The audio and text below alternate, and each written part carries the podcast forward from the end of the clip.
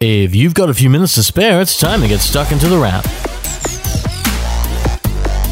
It's the beginning of September and you're tuned into The Wrap, Australia's fastest technology roundup. And we're going to say something rather bold because it probably needs to be said. If you're thinking about buying anything in technology, you might want to wait until this week is over. There's a great reason why. It's I F A, the European technology show that serves as the mid-year C E S. Kind of, sort of, not really. While C E S starts the year off and gives a glimpse as to what's happening for the rest of the year, I F A kind of gives you an idea on the gadgets coming to store shelves roughly in time for the holiday season. And that's a bit of a reminder as well. There are only sixteen weeks until the holiday season, so it makes sense for companies to show off what's coming. While I F A has only just begun, gadgets aren't limited to just one category, with quite a few products being talked up. Over in the computer space, Acer and Razer have given a glimpse of what you can expect, with more power in the Razer Blade Stealth thirteen and Blade fifteen, while Acer's fourteen inch Swift five is apparently the world's lightest fourteen inch notebook with dedicated graphics. There are also two workstation breed laptops for Acer, big computers it calls the Concept D range, with Pantone validated displays and at least one wild design, but equally wild price tags with five grand and higher.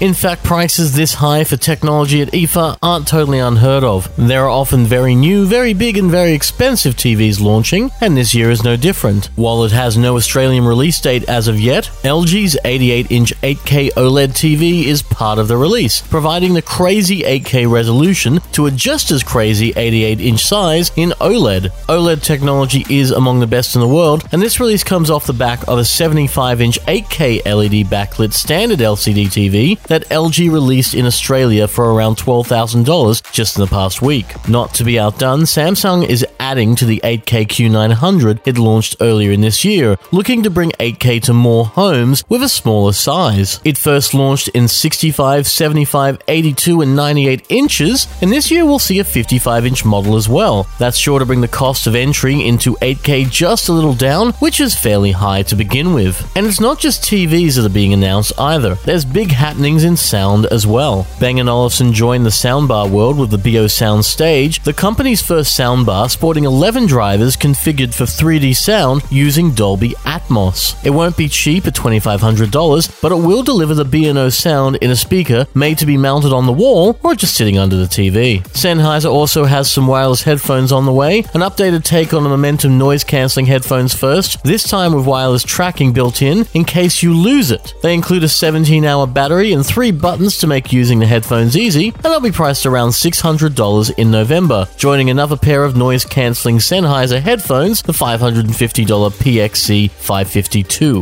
Jabra is upgrading its Elite sixty-five T, our pick of best wireless earphones from last year, and they're introducing the Elite seventy-five T. They're smaller thanks to a design that aims to fit better in the ears, and they last longer, boasting more battery life than before, plus they charge on U S B Type-C. They're priced at two hundred ninety-nine dollars with release scheduled for sometime in October. And while Sony doesn't have a replacement for its excellent noise-cancelling W H one thousand X M three headphones yet, it does have a color pop coming to the Huron noise-cancelling model, the W H nine ten N. They'll miss the holiday season when they arrive in January. Just before that release, there's a fortieth anniversary Walkman digital media player that looks a bit like a tape player, because yes, it really has been that long. There are a few other gadget announcements from this week, such as the Ring Door View, a video doorbell made for folks who have a peephole in their door. It's one part video doorbell, one part security camera, and yet the entire thing still lets you use the peephole, arriving in stores for two hundred ninety-nine dollars. Philips will add to its Hue smart lighting range with something a little different, coming in a smart plug that turns any lamp in your home into a smart light. It won't change the colors like you might expect from the Hue range, but it should mean that a lamp that you like can become part of a Hue setup simply by existing and plugging it in. It's great if you can't find a Hue bulb for a specific lamp, and it'll be around sixty dollars when it arrives.